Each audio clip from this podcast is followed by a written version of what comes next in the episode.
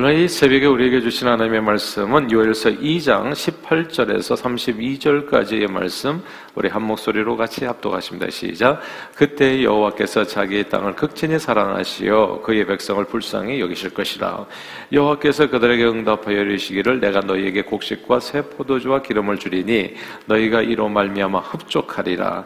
내가 다시는 너희가 나라들 가운데에서 욕을 당하지 않게 할 것이며 내가 북쪽 군대를 너희에게서 멀리 떠나게 하여 메마르고 적막한 땅으로 쫓아내리니 그 앞에 부대는 동해로 그 뒤에 부대는 서해로 들어갈 것이라. 상한 냄새가 일어나고 쥐가 오르리니 이는 큰 일을 행하였음이니라 하시리라. 땅이여 두려워하지 말고 기뻐하며 즐거워할지어다. 여호와께서 큰 일을 행하셨음이로다. 들짐승들아 두려워하지 말지어다. 들이 풀이 싹이 나며 나무가 열매를 맺으며 무화과 나무와 포도나무가 다 힘을 내는도다. 시온의 자녀들아 너희는 너희 하나님 여호와로 말미암아 기뻐하며 즐거워할지어다 그가 너희를 위하여 비를 내리시되 이른 비를 너희에게 적당하게 주시리니 이른 비와 늦은 비가 예전과 같을 것이라. 마당에는 밀이 가득하고 독에는 세포도주와 기름이 넘치리로다. 내가 전에 너희에게 보낸 큰 군대 곧 메뚜기와 느치와 황충과 팥죽이가 먹은 횟수대로 너희에게 갚아주리니 너희는 먹되 풍족히 먹고 너희에게 놀라운 일을 행하신 너희 하나님 여호와 이름을 찬송할 것이라. 내 백성이 영원히 수치를 당하지 아니하로다. 그런즉 내가 이스라엘 가운데 있어 너희 하나님 여호와가 되고 다른 이가 없는 줄을 너희가 알 것이라 내 백성이 영원히 수치를 당하지 아니하리로다. 그 후에 내가 내 영을 만민에게 부어주리니 너희 자녀들이 장래일을 말할 것이며 너희 늙은이는 꿈을 꾸며 너희 젊은이는 이상을 볼 것이며 그때 내가 또 내 영을 남종과 여종에게 부어줄 것이며 내가 이적을 하늘과 땅에 베풀리니 그 피와 불과 연기 기둥이라. 여호와의 크고 두려운 날이 이르기 전에 해가 어두워지고 달이 핏빛같이 변하려니와 누구든지 여호와의 이름을 부르는 자는 구원을 얻으리니 이는 나 여호와의 말대로 시온산과 예루살렘에서 피할 자가 있을 것이며 남은 자 중에 나 여호와의 부름을 받을 자가 있을 것임이니라. 아멘. 제가 어릴 때 한국은 늘 여름이면 홍수 피해로 몸살을 앓았습니다. 예상치 못한 갑, 갑작스러운 폭우로 이제 도시가 물에 잠기게 되면 이 반지하방 같은 곳에 거주하던 주민은 미처 피할 기회를 얻지 못하고 목숨을 잃기도 했었습니다. 옛날에는 그다지 크지 않은 재난에도 많은 사람들이 엄청 큰 고난을 어, 당했습니다. 그러니까 이거 매년 오는 작년에 갔던 각설인데 항상 당하는 일들이 참 많았었던 거예요. 이유는 어, 정확하지 않은 일, 일기예보였고 그 아주 옛날에는 일기예보 자체가 없었던 거죠. 비가 온다고 하면 오지 않고 비가 오지 않는다고 하면 또 비가 좀 오고 비가 조금 내린다고 하면 많이 내리고 비가 많이 온다고 그러면 조금 내리고 이거 오락가락하는 일기예보로 인해 가지고 사람들이 진짜 믿거나 말거나가 돼버리고 나니까 이게 거짓말장의 양치기 소년처럼 그래서 사람들은 그냥 가만히 있다가 당하는 일들이 적지 않았던 겁니다. 근데 미국에 살면서 미국의 예보는 비교적 매우 정확하다는 것을 알게 됐습니다. 지난 2012년 허리케인 샌디가 왔을 때에도 뉴욕과 뉴저지 지역에 홍수가 날 것이라는 일비 예보는 거의 정 확하게 맞추었습니다. 저는 아, 뭐 여전히 한국 사람 그 피가 흐르는 것 같아요. 그래서 한국에서 하도 오락가락하는 일기예보를 많이 듣다 보니까 제가 일기예보는 그냥 참고로 하는 것으로만 알았는데 아 미국은 그게 아니더라고요. 정확하게 맞더라고요 거의. 예. 정말 조심하세요. 그러면 조심해야 되더라고. 그걸 갖다 가볍게 생각하다가는 정말 정말 힘든 일을 당할 수가 있게 된다는 건 지난 이제 허리케인 아이다 때에도 폭우주의보가 내렸는데 어느 정도 그대로 되었습니다. 일기예보는 미래의 기상을 예측하는 매우 고도의 기술이죠. 또한 워낙 변수가 많아서 100% 정확히 알 수는 없지만 일기 예보를 통한 대중들에 대한 경보는 우리 삶의 안전을 위해서 매우 중요한 역할을 어, 오늘날에 하고 있습니다. 그런데 만약 생각해 보세요. 이런 기상 예측이나 예보가 없으면 어떻게 될까요? 사람들이 아무 아무 일도 없는 것처럼 그냥 오늘 아침에 이렇게 어, 한이 잘 다녀올게요 하고 빠이빠이 하고 나갔다가 진짜 재난을 당하게 되면 어떻게 되겠냐고요. 거의 무방비 상태에서 갑작스러운 재난을 만나게 되면 정말 무시무시한 환란을 겪게 될 겁니다. 지난 2005년 8월 미국 남, 남동부를 강타했었던 1등급 허리케인이었죠. 이게 좀 작았는데 그냥 강타하면서 막 갑자기 커진 거예요. 이 허리케인 카트리나로 인해 가지고 80% 이상이 해수면보다 낮은 뉴 올리언스가 가장 큰 피해를 입었습니다. 완전히 초토화되어 버렸죠. 그러니까 도시 전체가 80%가 해수면보다 낮아요. 뚝이 터지면 이거 그냥 바다가 되는데 거기가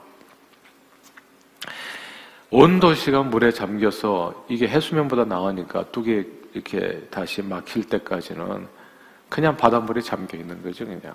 예. 그래서 사망 실종이 무려 2,541명 찍게 됐습니다. 미국에서 태풍 피해로 2,000명 이상이 죽는 것은 참으로 엄청난 일입니다. 미국 같은 선진국에서요. 그러나 만약에 일기 예보가 없었다면요.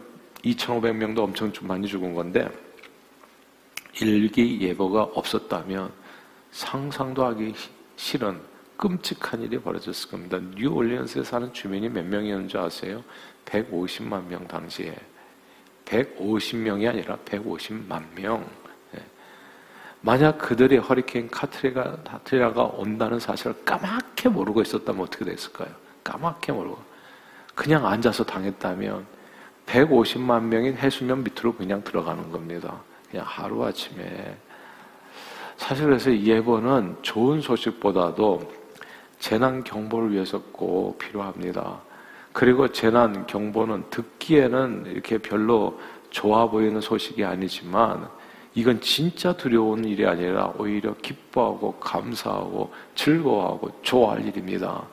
왜냐하면 재난 경보는 앞으로 닥칠 환란으로부터 우리의 목숨을 구할 수 있는 생명의 메시지, 구원의 메시지이기 때문입니다. 오늘 우리가 함께 묵상하는 구약 성경 요엘서는 재난 경보 신호로 가득합니다. 삐삐삐삐 이렇게 울리는 거예요. 예. 이게 진짜 일기 예보예요. 앞으로 이런 일이 있을 것입니다. 큰일 날 겁니다. 예. 계속 울리는 거예요. 여호와의 날입니다. 심판의 날, 전무후무한 재난이 이 땅에 임하는데 메뚜기 때, 황충 때가 일어나서 세상 목걸이를 다 없이 할 것이라고 하는 경보 신호입니다.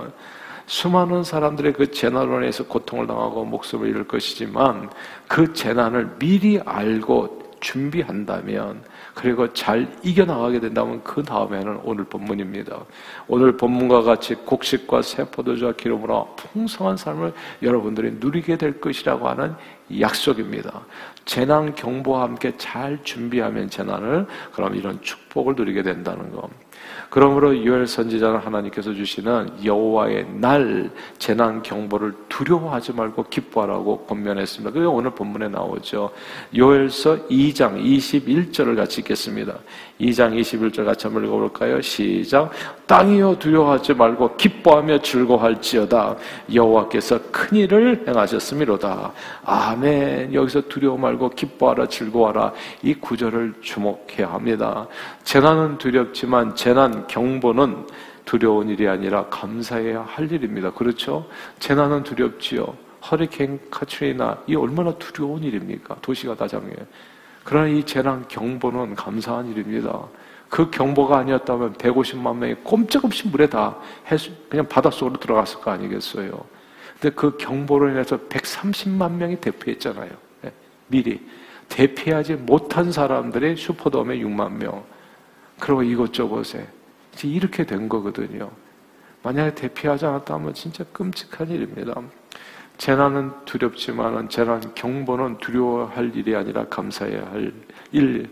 그리고 그 재단 너머에서 주어지는 하나님의 놀라운 축복 을 우리가 보게 된다면 이 모든 일을 통해서 우리는 하나님을 오히려 기뻐하고 감사하고 즐거워할 수 있습니다. 그리고 더욱 감사한 일이 있어요. 그 어떤 재난 속에서도 우리가 구원받을 수 있는 길을 오늘 본문은 보여주고 있습니다. 그 말씀이 요하에서 2장 32절이거든요.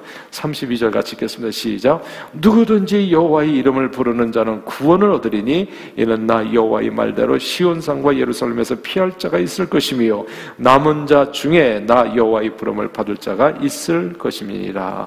아멘. 여기서 누구든지 여호와의 이름을 부르는 자는 구원을 얻는다. 이 말씀을 주목해야 됩니다. 이 신약 성경에도 똑같은 말씀이 나오죠. 주의 이름을 부른 자는 구원을 받는다고요. 아무도 미래를 알 수는 없어요. 그렇죠. 내일 무슨 일이 벌어질지 여러분 아세요? 몰라요. 미래는 알 수 없지만 분명한 사실은 오늘 본문에 주의 이름을 부르는 자는 누구나 구원을 얻는다. 반드시 얻는다입니다. 그런데 보세요. 하나님께서 주시는 이 경보의 메시지를 듣고 듣지 않고 믿지 않는다면 어떻게 되겠어요? 노아 홍수 시대의 가장 큰 불행은 노아를 통해서 주어지는 홍수 경보 메시지를 사람들이 귀담아 듣지 않았다는 점. 노아를 통해서 주어지는 구원의 메시지, 주의 이름을 부르면 구원을 얻습니다라는 구원의 메시지를 믿지 않았다는 겁니다. 성경은 당시의 상황을 이렇게 증언합니다. 마태복음 24장 37절에서 39절까지인데요. 우리 화면을 보고서 같이 한번 읽어볼까요? 마태복음 24장 37절에서부터 39절까지 화면에 아무것도 안 나오네요. 그럼 제가 읽겠습니다. 노아의 때와 같이 인자의 임함도 그러하 리라. 홍수 전에 노아가 방주에 들어가던 날까지 사람들이 먹고 마시고 장가 들고 시집가고 있으면서 홍수가 나서 그들을 다 멸하기까지 깨닫지 못하였다. 이거예요. 홍수가 나서 다 멸하기까지도 이 사람들이 깨닫죠. 그러니까 첫째, 노아를 통한 경보를 듣지 않았고, 그리고 구원의 메시지를 믿지 않았던 거예요. 방주에만 들어가면 되잖아. 근데 그것을 들어가지 않았어요. 그러니까 그냥 비가 오는데 비는, 비가 오는갑다 하는데 비가 안 멈추는 거예요. 언제까지? 죽을 때까지. 노아 홍수 시대의 사람들은 노아를 통해서 주어진 경보를 듣지 않고 또한 구원의 메시지에도 귀를 기울이지 않았습니다. 경보 메시지와 구원의 메시지는 모두 저들에게 놀라운 축복의 소식이었는데 두려운 소식이 아니라 축복의 소식이었다고요. 기뻐하고 즐거워하는. 그러나 그 모든 내용을 외면하다가 저들은 죽는 순간에도 자신들이 왜 죽는지도 모르고 멸망했습니다. 성경은 한 번 죽는 것은 사람에게 정하신 것이래요. 이게 재난의 소식입니다, 여러분. 다 죽는다라는 얘기예요. 여러분 반드시 여호와의 날을 맞이하게 됩니다. 이 땅에서 천년만년 사는 사람 없어요. 예. 그래서 9988이 아니에요. 우리는 99를 떼하셔야 돼. 예. 그냥 팔팔하게 사시다 하나님 앞에 가세요. 그러니까 이게 오래 살려고 하는 이것도 욕심인 것 같아요. 하나님 주신 천수를 누리세요. 하나님께서 주신 생명을 누리시라고요. 천수를 누리시다가 내게 주신 생명이 있을 거 아니겠어요? 건강하게. 제발 건강하게. 예. 그냥 마지막 순간까지 그 천수를 누리시다가 하나님 부르시면 가시는 거. 왜냐하면 누구나 다 여호와의 날을 맞이하는 거거든요. 여호와의 날은 마지막 날을 의미하는 겁니다. 심판할 때 여호와의 날. 한 번 죽는 것은 사람에게 정하신 거라고요. 영원히 사는 사람 없다고요. 그리고 그 후에는 무엇이 심판이 있다고 말씀했습니다. 다시 오시는 예수 그리스도는 저리로서 산자와 죽은 자를 심판하러 오시는 심판주이십니다. 그때 이 세상은 불에 타서 없어지듯이 완전히 사라지게 되고 새 하늘과 새 땅, 새 예루살렘 성이 세워지게 되는 겁니다. 심판주가 오셔서 이 세상을 심판하고 우리가 현재 눈으로 보는 이 세상의 심판 가운데 사라지게 된다는 것은 참으로 불행한 소식처럼 들려요. 아, 이 세상이 다 멸망받게 된다. 불행한 소식처럼 들리지만 그 다음에 이루어지는 새 하늘과 새 땅은 오늘 본문에 얘기했잖아요. 새 곡식과 포도주와 뭐 기름이 넘치게 된다. 이 새 하늘과 새 땅은 놀라운 복음인 겁니다. 그리고 그 영원한 나라를 누리는 방법까지도 나와 있잖아요. 오늘 본문에 단 하나 주의 이름을 부르는 자는 누구든지 구원을 얻는다입니다. 그러므로 요엘 선지자는 저는요 예수 믿는 게 이렇게 좋은 줄 몰랐어요. 두려움이 없어요.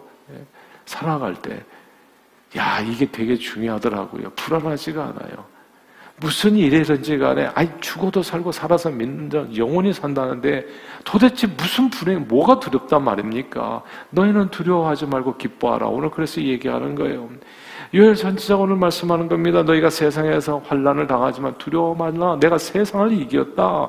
주님을 믿고 의지하고 충성하면 세상을 이기는 이름은 이것이 있고 믿음이라고요. 주님을 믿고 의지하고 충성하면 반드시 내가 너에게 생명과 축복의 멸류관을 주리라. 주님의 약속인 겁니다. 그러므로 늘 주님의 이름을 불러서 주님을 범사에 믿고 의지하는 저 여러분들이 되시기를 바래요. 오늘 이 아침에도 잘 오셨어요.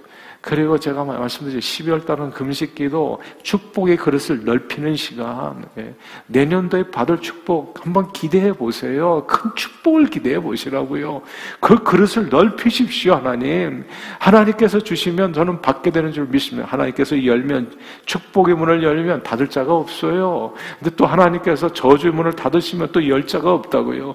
내 삶에 저주의 문은 다 닫히게 해주시고 축복의 문은 열어주시옵소서. 이 기도를 우리가 12월 달에 금식 기도를 하면서 그릇을 준비해서 내년으로 들어가는 거잖아요. 그러므로 늘 주님의 이름을 불러서 주님을 범사 믿고 의지함으로써 장차 이말 환란을 모두 피하고 이기고 주님 다시 오시는 그날 영원한 주님의 나라에서 생명과 축복의 멸류관을 얻어 누리는 저와 여러분들이 다 되시기를 주 이름으로 축원합니다. 기도하겠습니다.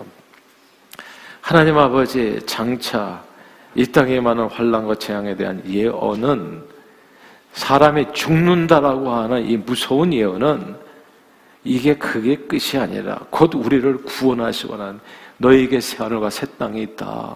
성령 충만한 그런 삶이 있다. 구원하시고자 하는 주님의 영적인 일기 예보임을 깨닫게 해주심을 감사합니다.